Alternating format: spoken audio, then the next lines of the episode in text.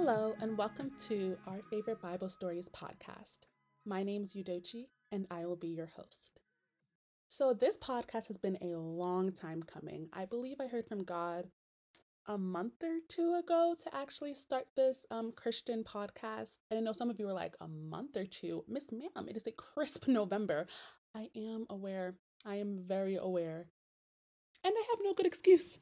Um, I definitely think that a podcast is not something that I would ever personally choose to do, only because um, I'm not a big social media person.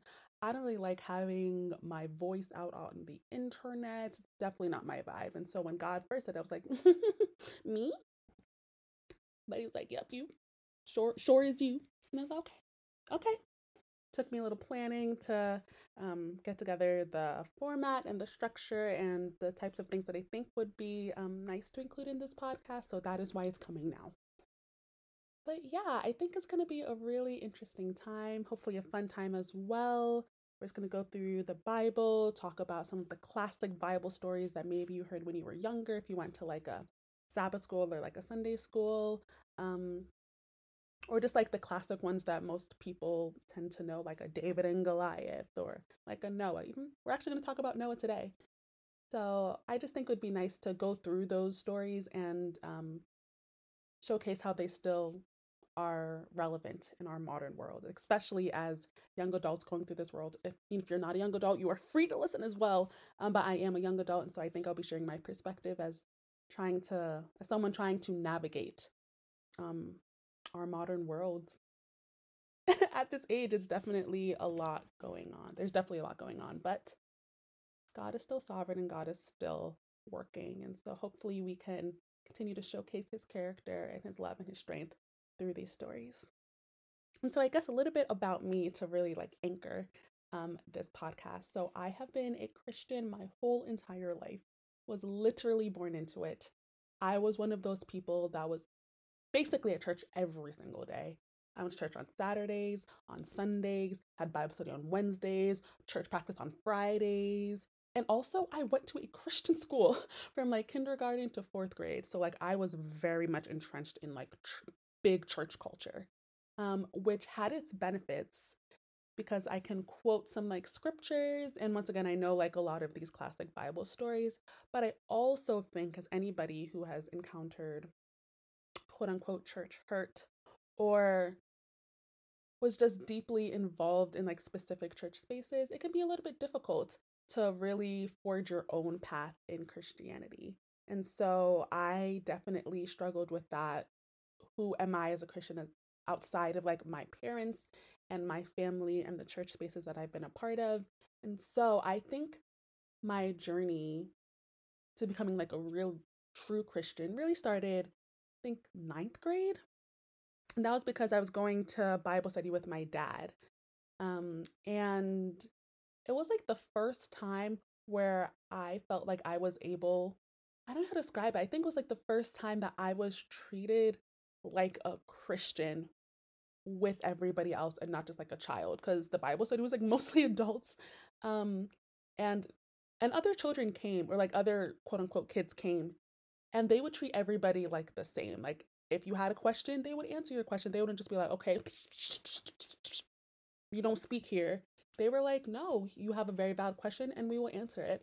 And I was even able to like share my opinion on other people's questions. And it wasn't taken as like, oh, this is just a silly child talking. It was like, this is a fellow believer who also wants to learn more about Christ. And I think that really empowered me and let me know like oh no god does care what i think and in the body of christ my opinions matter. And that i am in a place where i can grow in christ by myself and with other people. And so i think that really spurred me along to read the bible more um, to pray more earnestly and vulnerably all of which are good things. But one thing I will say that I did is when I started to like get back into reading the Bible myself and not just like waiting for Sundays or like reading a verse a day. Not to say that any of those things are bad things, but it's always good to like supplement um church practice church sermons and um and like mini devotionals with uh, reading the word for yourself. And I'm going to talk a little bit more about why I think that's so important. But when I first started to like really, really get back into the word, I was a New Testament person. I didn't want to hear about the Old Testament. I'm like, it's ancient. It doesn't matter anymore. Give me New Testament. Well, and Psalm. I would read Psalm and a proverb here and there, but I was very much New Testament, very much the Gospels, little little Ephesians, Philippians, Colossians. That was my vibe. And it was during COVID that that kind of switched. Um, COVID was a really interesting time. I think it was one of the most difficult times I've had spiritually, where like I felt like my foundation was shaking, and I was like, "Oh God, bring me back, bring me back." Um, and I feel like I was led back to the beginning literally Genesis, and I started reading through the Old Testament. Well, I tried to, then I got to Leviticus. I was like, okay, let me just, and Numbers, like, let me just skip this a little. Um, but of course, all scripture is important, but some of them, some are a little bit more difficult to understand. So I definitely just turned the page to the next, um, the next book.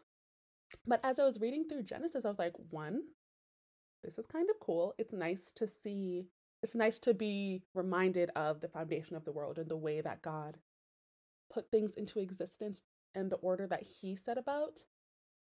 I mean, also, it's very T filled. I think I was actually so surprised. I'm like, oh, raw, you guys were wiling. They were wiling back in the day. Oh my gosh. I don't think I realized how crazy it was. I knew Cain killed Abel, but I was like, Cain, you really killed Abel because he gave a better sacrifice than you? No one told you to bring a crusty fruit. Sorry, you could have you could have brought your best as well.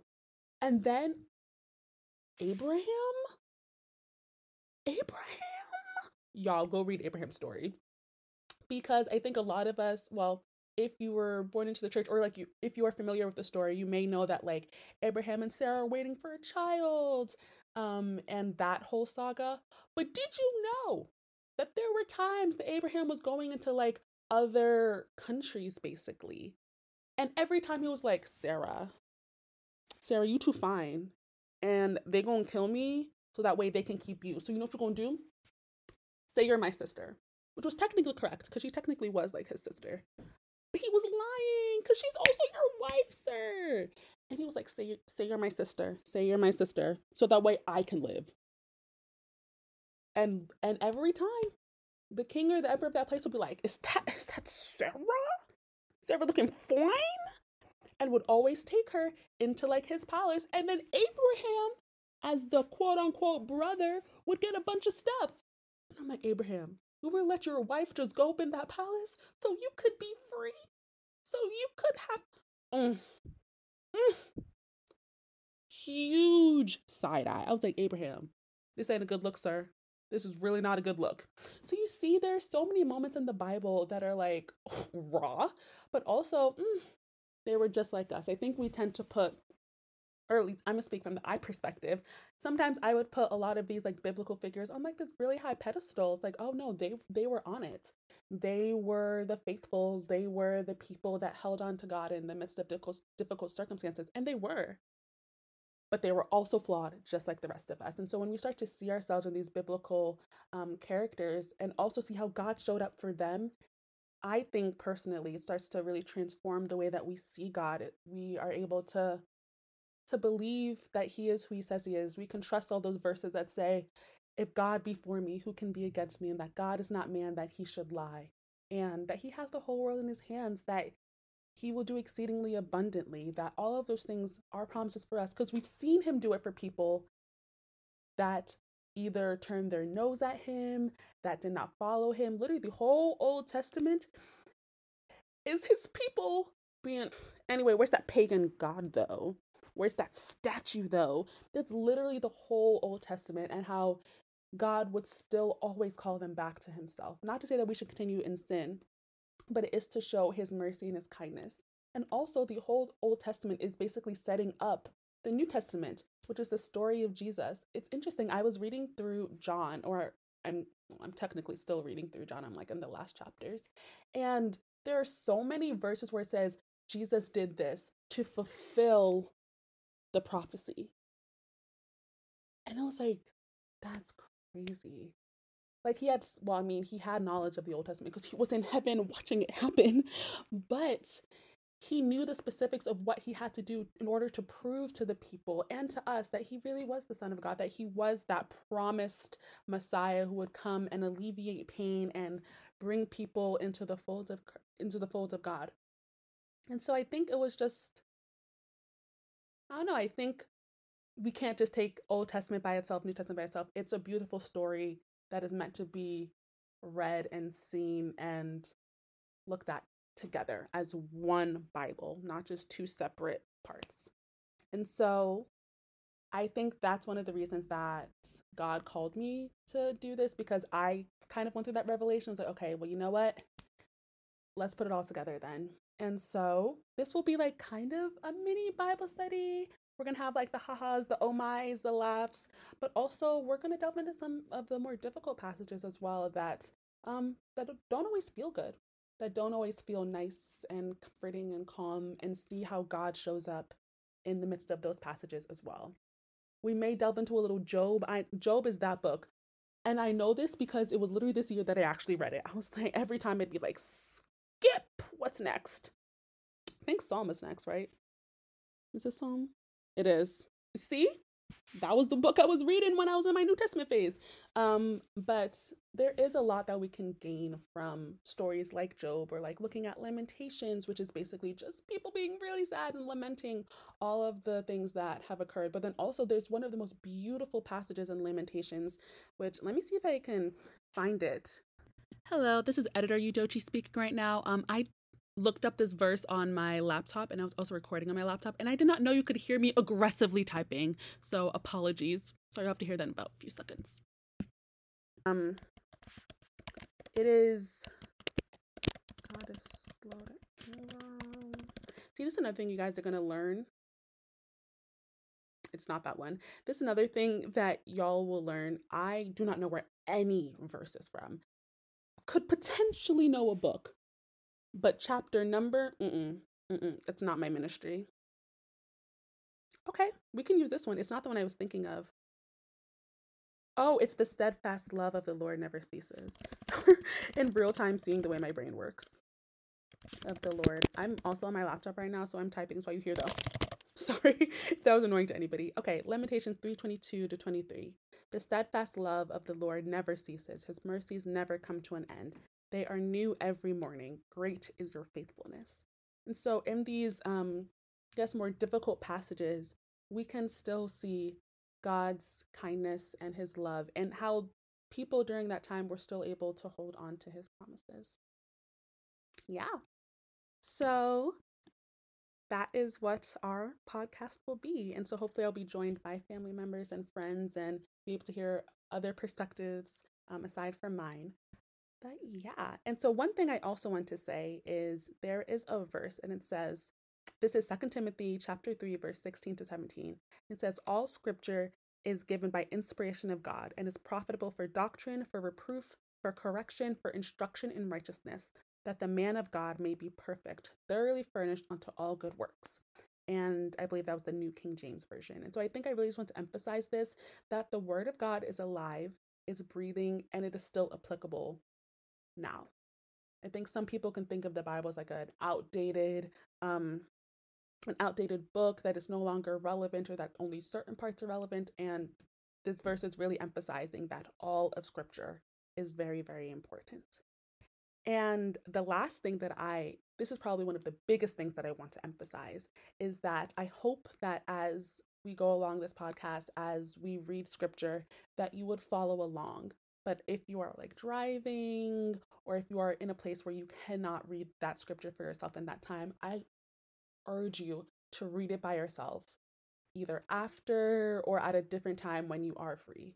Because there are a lot of false prophets running around. There are a lot of people that are saying things that are not in the Bible. And one of the best ways to make sure that you are not taken advantage of, to make sure that you can hold others accountable for what they say in using the name of Jesus and the name of God is to know the scripture for yourself.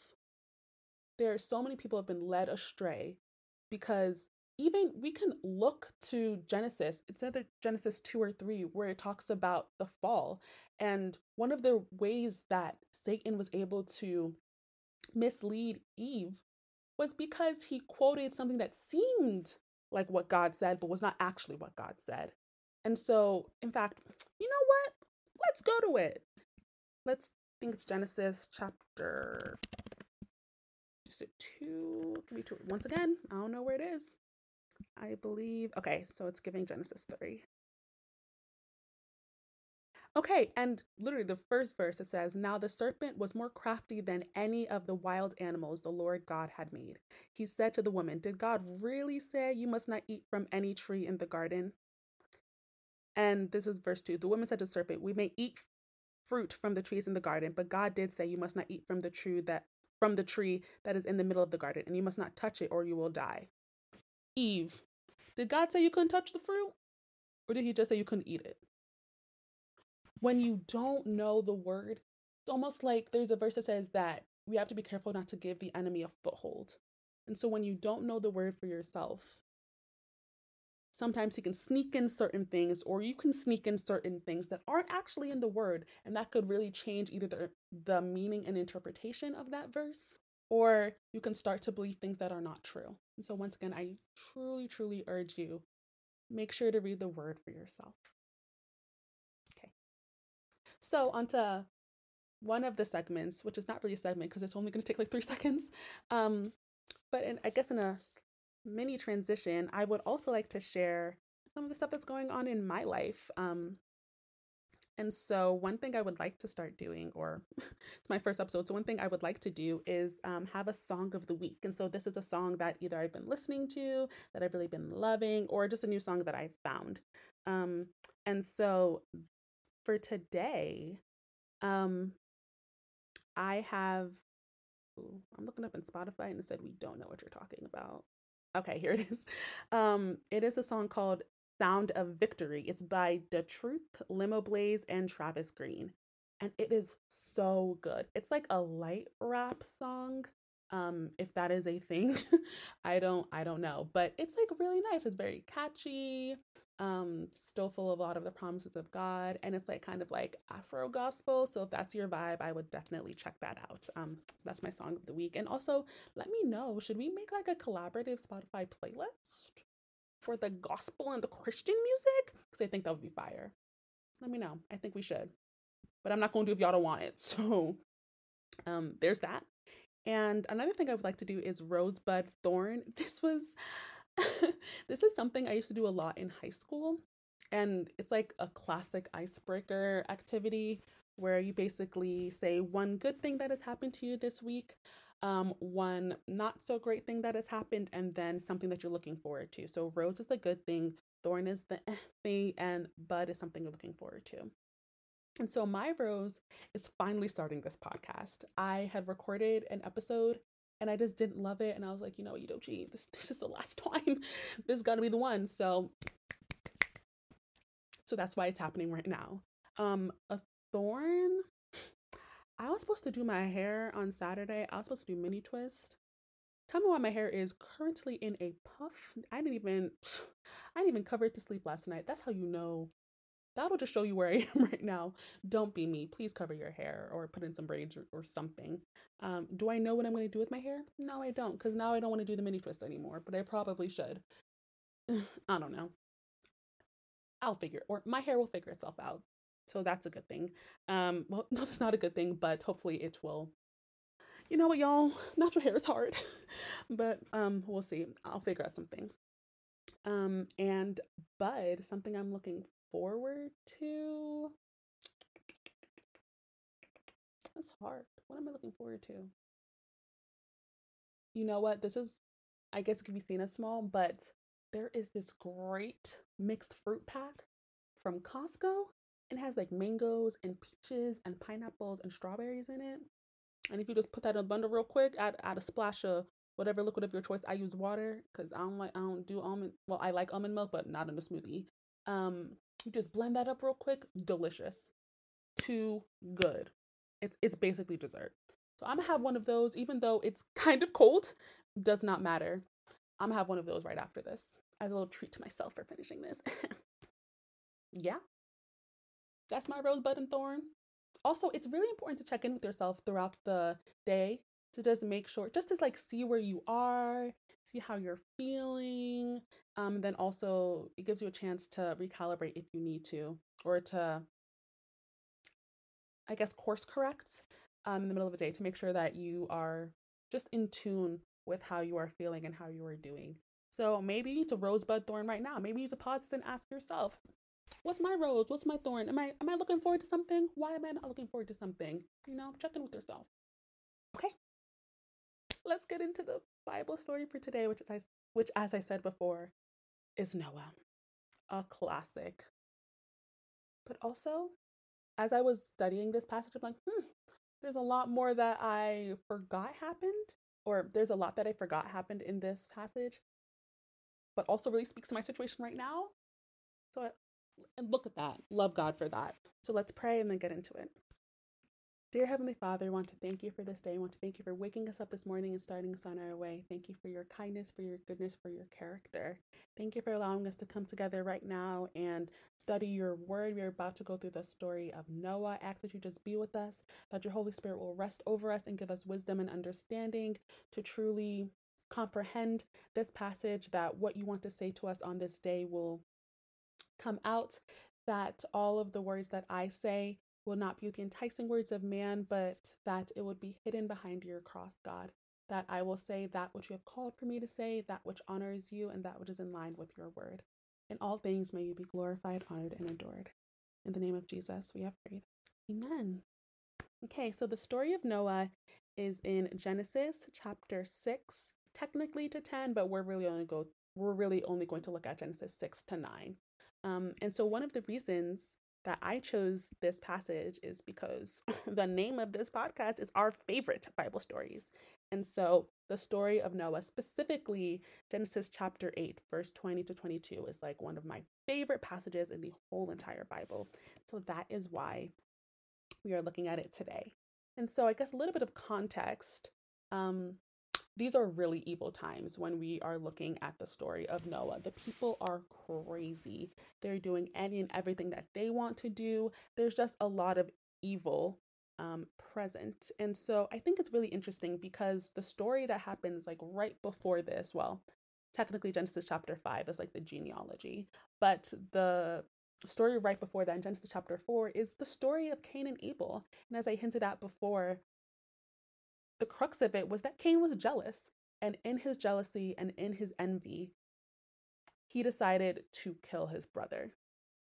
And that really just encapsulates this point in time when any and everybody is doing exactly what they want to do. They're given to every whim and every desire that they have, um, regardless of how it impacts them and impacts the people around them and impacts their relationship with Christ. And so it got to a point in time, we're looking at Genesis chapter 6 right now, and going to verse 5. This is the New King, uh, oh, it's actually the NIV version, which is interesting because I definitely want the New King James Version. Um, okay, looking at verse 5. Then the Lord saw that the wickedness of man was great in the earth, and that every intent of the thoughts of his heart was only evil continually. And the Lord was sorry that he had made man on the earth, and he was grieved in his heart.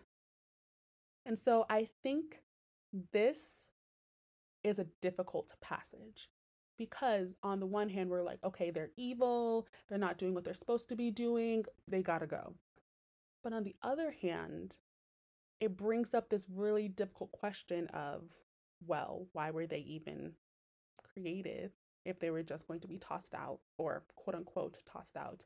And it also hints at another big question which a lot of people ask of christians which is if God is so good, why are evil things happening? Why did he allow this evil to to occur? And I think it's a really, really loaded question. When I was looking at different commentaries and different um, scholars, a lot of there was not a really clear answer.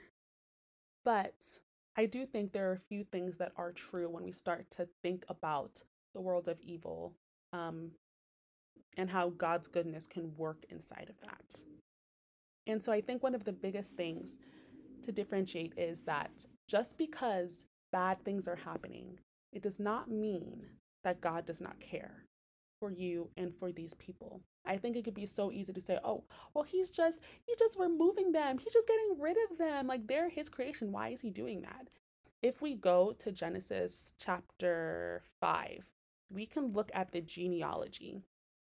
And Seth was the son of Adam and Eve, and he had a son, and then his son had a son, then his son's son's son had a son, and there were several, several, several generations before we get to Noah. And so, for some people looking at this, it could be that, well, God is not kind and God is not patient because why is he just wiping them out now? But if we see, there was so many, and people were not just living to 100, they were having years on them. Noah, I think, lived to be about 700. These are thousands upon thousands upon thousands of years of God not really dealing with the sins of people and instead allowing them to live out their lives with the hope well the bible doesn't say this but i believe with the hope that they will eventually return to and come back to him. And so i think another idea that we really have to understand is that technically on this earth if we truly do believe that god is sovereign and that this is his world and he created it then we are not owed anything. Because there's a verse romans? John, I don't know, one of them. It says, The wages of sin is death. When you sin, you are supposed to die. That is the whole purpose. Yet, in God's kindness and his love towards us, he does not allow that to be our our end and even brought Jesus so that way we don't have to go to hell but instead can be brought into heaven to live with him in eternity despite the fact that we sin all the time. And so while it is not, and while to some it may seem like a band aid answer to, well, why is he wiping out these people? I do think that when we look at even what we've seen of his character in the first five chapters, where even though Eve ate the fruit and he told them not to eat it, well, Adam ate it too, and technically I have opinions on this that God technically told Adam to do it, and Adam, I don't know what I don't know, got lost in translation when he told Eve because she was quoting stuff that was not correct. But regardless of that, Adam and Eve both ate the fruit. They both disobeyed God. And according to what the verse I just said, that the wages of sin is death, they were supposed to die. But God, in his kindness, in his love, just removed them from the garden and said, Things are going to be a little bit more difficult, but I still have y'all. And, well, if we get to the story of Adam and Eve, there's this whole other theory about why he actually removed them, and maybe it's so that way they wouldn't eat the tree of life and they wouldn't be stuck in the sinful nature for the rest of their lives, but instead they could go into eternity with Christ. Um, but if we get into that story, we can talk about that. But I did really want to just harp, or I wanted to touch on this idea of why is there evil if God is good? And once again, we can see that He is kind and He is caring. And there are so many passages in the Bible that really, really showcase that. Literally, like the whole second half of the Old Testament is the people messing up and God saying, you know what? After you guys have suffered a little bit because you guys were sinning, I will bring you back to myself. And so, yeah, I think it's definitely something that maybe you'll have to tackle, uh, maybe that you'll have to struggle with a little. But in the end, I do hope that this particular passage, uh, Genesis 6 5 to about 7, can still point you back to God. And so, once again, we have the people, they're evil. God said, uh uh-uh, uh, no more, no more, y'all gotta go. And so, the only person that really found grace or found favor in the eyes of the Lord was Noah. And so Genesis chapter 6, verse 9, it says, This is the gene words. This is the genealogy of Noah.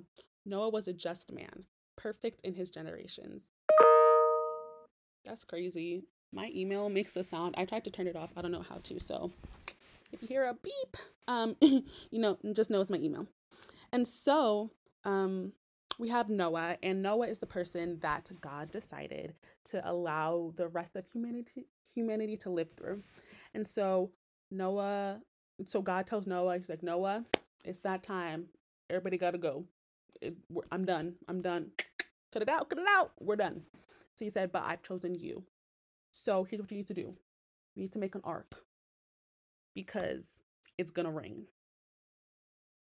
At this time, rain had never actually happened. Rain was not a thing because if we look in Genesis 3, it even says that um, Hello again. So, you remember when I said I don't know where anything is from? That is once again proving to be true because it is not Genesis 3, it's Genesis 2. Specifically, verses 5 to 7 or really five to six. And it says, Before any plant of the field was in the earth, and before any herb of the field had grown, for the Lord had for the Lord God had not caused it to rain on the earth, and there was no man to till the ground, but a mist went up from the earth and watered the whole face of the ground. So while there is debate about whether or not it had rained, I'm of the opinion that it did not. So take that as you will, form your own opinions, but Udochi believes that it did not rain. And so rain was not a thing. So I know Noah was like, We're gonna have little water droplets fall from the sky. What's that? Who is that? What what do you mean? I just know that when Noah was building this ark, when this is this is just my imagination of what could have happened. I know his little neighbors were like, "I know what you're doing. What you you building an ark mm-hmm. for for what reason? For, for rain? What is rain? What you mean? Rain? Rain who? Rain where? I've never seen Rain. I know with the little evil selves, they were trying to probably trying to jeer at him and make fun of him and all stuff like that. Well, little do they know. But um, despite all of the things that may have happened, we know that Noah was faithful and was obedient and built that ark. I also know it must have been so tiring to build it because when I was looking up the dimensions, I'm like, so how big was this ark really? Y'all, if anybody has seen a football field, if you have not, Google it right now. It is, the ark was basically 1.5 football fields. So one full football field and a half. That's how big that boat was. I know he was tired. And it had three levels because it had to fit all of those animals. I know he was tired. Can you imagine? Can you imagine? That's crazy and probably have to deal with all of the other evil circumstances around. Mm-mm. But Noah was obedient. And so he said, All right, I got you. I'm going to build the ark. And God was like, Okay, you're going to take all of the animals. You're going to take seven clean animals and two um, unclean animals. And we're going to bring them into the ark. And this was another thing. I love animals, but could you imagine being on an ark with every kind of animal. It was to the point where I started looking up. I'm like, so what does kind mean? And I don't know, y'all ever learned this in science class where it's like the family, kingdom, genus, species, other ones. And I was like, so it's kind of species? it's kind of genus? How many of each type of animal was he bringing? Because if it really is species, Noah, Noah's having a difficult time. Because can you imagine chasing down a cheetah and a lion? Then you got to get the spider. And then he was also getting the birds of the air. And some of them birds are not kind. Could you imagine trying to wrangle up all of them and have them walk into this ark? I am of the opinion that Noah was probably tired when he finished up this whole entire this whole journey that God had him going on.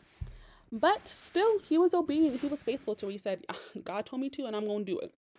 And so he builds the ark. He gets all the animals in, and God tells him, "Okay, no, it's getting time. Um, that rain's about to come. The flood's about to come. Get up in the ark." And so he does it. The animals go in. His family goes in, and this is really important. God is the one that shuts the door. So it's not Noah pulling up a little rig or doing something. And God shuts it which will be important later for how it is opened. But it says that this occurs. Ooh, let me find it. Where are we? In the 600, this is Genesis chapter 7, verse 11.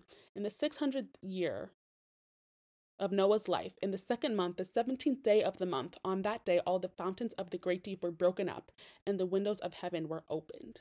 And just as God said, rain came and the floods came, and everybody and every living thing was wiped out. Which is very, very sobering. Once again, we may not always understand why God does things, but his heart is always pure. So, like I said before, if you have to struggle with this a little, go ahead and struggle with it. Bring your questions to God, He will help you through it. And this is another point that I thought was so interesting. So, God did tell Noah that the flood was going to happen for 40 days and 40 nights. What God did not tell Noah is that it would take some time for the waters on the earth to recede and for the land to be habitable again. And that is a really difficult passage because it means that essentially Noah was in the ark for probably a whole year longer than he expected. And that's hard because I know it is not just Noah that has gone through that. When God has told you, okay, just do this, here's your next step, and things did not turn out how you thought they would. You're like, oh, wait, God, they, I started this new job, but my supervisor's tripping. Said, I'm, I'm going to this school, but I can't really find my community. I'm doing this thing, but it seems like there's opposition on every side. A lot of us, well, you know what? Let me speak from the I perspective.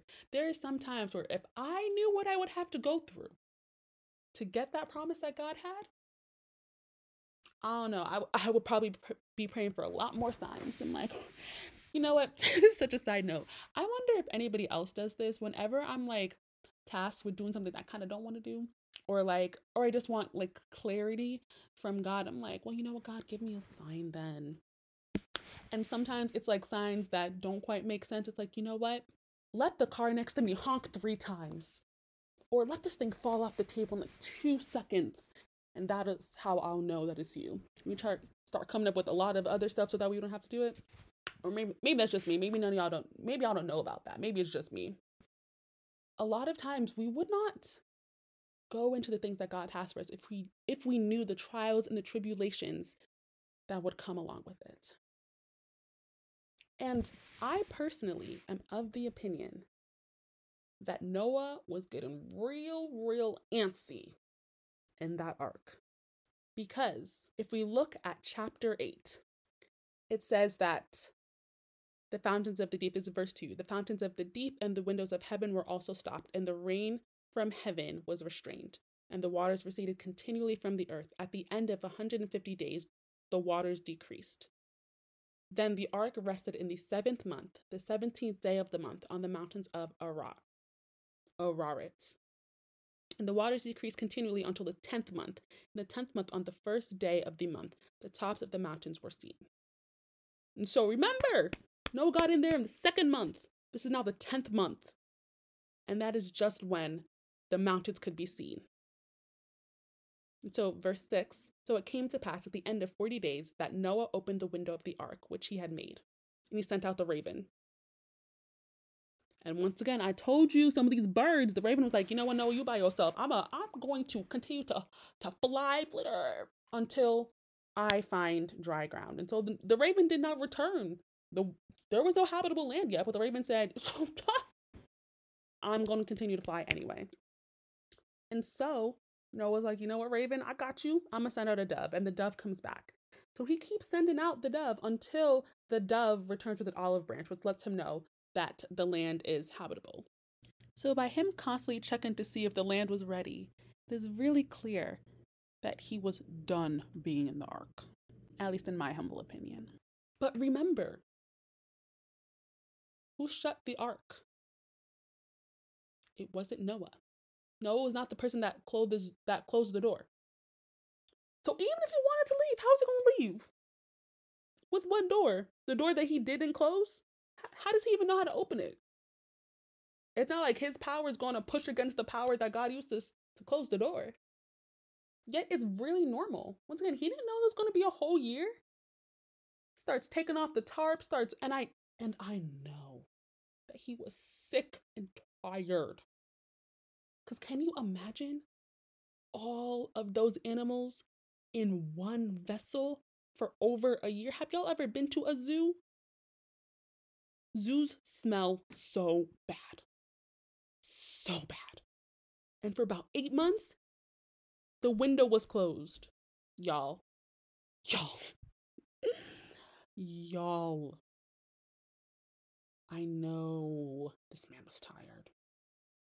And we get tired too when we're in in the midst of waiting seasons and we're like, well, God, thought this would have happened by now and yet doesn't doesn't quite seem like it's time yet. It's natural to be antsy and when things aren't looking cute and when things aren't looking nice around you, it's natural to to be stressed and to be worried and anxious. It's not to say it's the right thing to do, but it's natural.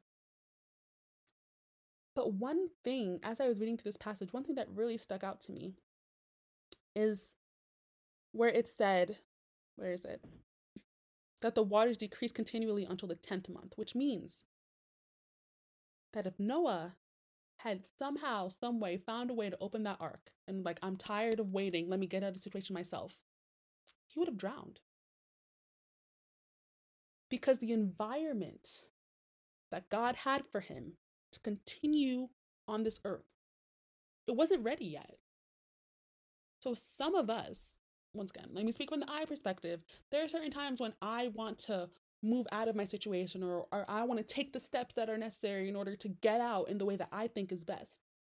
Yet, in me doing that, I could get myself in trouble because it's just not time yet. There's a verse, it's, I think, First Peter chapter 5, verse 6 says, Humble yourselves, therefore, under God's mighty hand, that he may lift you up in due time. And Ecclesiastes also says that there is a time and a season for everything, everything under the sun. And so I really just want to give hope to the person who may be waiting for something, who may have thought that life would look different. God has not forgotten you. In fact, the first verse of chapter 8 says, Then God remembered Noah. God has not forgotten you. He is simply putting things in place so when it is your time, you can walk into it confidently and with a renewed heart and mind. So keep waiting, keep praying. If you need to need to pour out all of your emotions to God. Do it. Be vulnerable. He knows what's in your heart and your mind anyway. You may as well just tell him. Let him know. Let him know. And so, as we continue going in this passage, it says in verse 13 of chapter 8 And it came to pass in the 601st year in the first month, the first day of the month, that the waters were dried up from the earth. And Noah removed the covering of the ark of the ark and looked, and indeed the surface of the ground was dry. And the second month of the 27th day of the month, the earth was dried. Then God spoke to Noah, saying, Go out of the ark, you and your wife and your sons and your sons' wives with you. So, once again, even when Noah removed the tarp, it was not time yet. But when the earth itself was dried, that's when God said, All right, let's let's get a move on. And so then Noah and his family left the ark. And here comes one of my favorite passages in the whole entire Bible. Genesis 8, 20 to 22. 20 to 22, yeah. Then Noah built an altar to the Lord and took of every clean animal and of every clean bird and offered burnt offerings on the altar. And the Lord smelled a soothing aroma. Then the Lord said in his heart, I will never again curse the ground for man's sake. Although the imagination of man's heart is evil from his youth, nor will I again destroy every living thing as I have done. While the earth remains, seed time and harvest, cold and heat, winter and summer, and day and night shall not cease. So, once again, it was during COVID that I first really looked at this passage. And as we all know, COVID was a time. COVID was not cute. A lot of things were happening. And as I said before, I was going through a real big spiritual crisis during that time. And this passage brought so much comfort to my heart because it just really showcased the character of God. He's like, even though I know from youth, from the time that you were born, I know that every inclination of your heart is towards evil. That's literally the first thing you you would rather do. You almost like you're wired to do evil because we were born into it. Once Adam and Eve ate of that apple, we had or we took on a sinful nature. It is when we accept Jesus Christ. Remember, there's a step we have to do in order to fully walk in what God has for us. That is to accept Jesus Christ as your Lord and Savior. So even though He knows that our hearts are bent towards evil, He said, I will still sustain you. And I will allow the order that I have put in this world to continue. There will be seed time and harvest, cold and heat, winter and summer, day and night. Even though we don't deserve it, even though we are not the best. And God's even acknowledging that. He said, I'll still keep you. And in a time when I was really struggling, that was a balm to my soul. That even if I don't have it all together right now, even if, once again, this is not an excuse to sin, but even in my state, God is still keeping. So may this also be a comfort to you. He sees your heart. He sees all of those desires, all of those things that are not pleasing. He is still keeping you. So lean into his comfort, lean in to to his word, to to his spirit. And be honest and vulnerable with him. Once again, I cannot emphasize that enough. God already knows it. Lean into him. And he will surely carry you. And not just carry you, redeem you and bring you out and settle you. Just as he settled Noah on this earth, will settle you too. Mm. I love that passage. Then we get to Genesis 9, and this is where God promises the rainbow. He says, You know what? Just so y'all know that I truly, truly mean my word, that I will not flood the earth again. Every time there is a storm and rains come and the waters rise a little too much, at the end of it, you will see a rainbow. And that is my promise to you. And that is such a beautiful thing because once again, God doesn't need to give us any of that stuff. He doesn't need to give us a promise to let, it, to let us know that he won't flood the earth again. Yeah, in his kindness towards us, he said, you know, in case y'all get a little antsy, in case y'all get a little scared, in case the there's a little just a little too much rain and the storm's been a little too heavy, you'll see that rainbow and will remember. And you'll be able to remember, ah, God said that he won't do this again. And he's keeping his word. Ugh. I used to be one of those people that was like, you know, the story of Noah just okay. Yeah, the animals went in two by two, 40 days, 40 nights. But it is such a rich, rich story, which shows the importance of obedience. Because if Noah had not been obedient, he would have been in that water like everybody else. That sometimes God's promises don't always look like what we thought they would. Sometimes we make it exasperated and stressed in the middle of it. But that if God said he would do something, he would do it. He will do it. And he did. He brought them out of the ark, he settled them in this land. And not just that, he used this story to showcase his everlasting love the way that He will continuously make provision for us, even in the midst of all of our craziness. To God be the glory. It's a good word, y'all. So, once again, I encourage everybody to read it themselves. Genesis chapter 6 to 9. I stopped at verse 17. Um, but feel, feel free to read until um, Genesis chapter 10, because that's when it talks about the genealogy um, and the people that descended from Noah. And so I guess it's a really cute way to end this off. Um, this was not even planned, but apparently some people think they found Noah's Ark. And so I'm pulling up the news article. Should I have probably had this up already? Yeah, that would have been the smart thing to do, but oh well. okay, this is someplace I tried to just take take my information. So not these people. Okay, we can do this. The New York Post. Samples from Noah's Ark site in Turkey reveal human activity dating back to biblical era, scientists claim. And so some people think that Noah's Ark is in Turkey. Is that true? I don't know. Y'all pray about it. Maybe it is. But if you're interested in reading about it, um, yeah, samples from Noah's Ark site in Turkey reveal human activity dating back to biblical era, scientists claim. That's the title. Feel free to look it up yourself. Once again, I do not know if this is true. I don't know the veracity of this, but I thought it was something cool. Um, this was like I think about a week ago, so very, very applicable to the story that we chose to do today. Okay, so I want to thank everybody for joining me.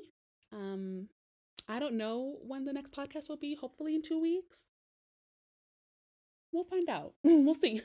Um, but I hope that you have a blessed day, a blessed week. I hope that God keeps you and sustains you. I hope that He makes His face to shine upon you and be gracious to you. That He would turn His head towards you and give you His shalom, His peace. Um, and the second half of that is taken from Numbers. Numbers what? Once again, I do not know, but Numbers. Editor Udochi here. The whole blessing is from number 6, 24 to 26. Okay. I'll see y'all later. Bye bye.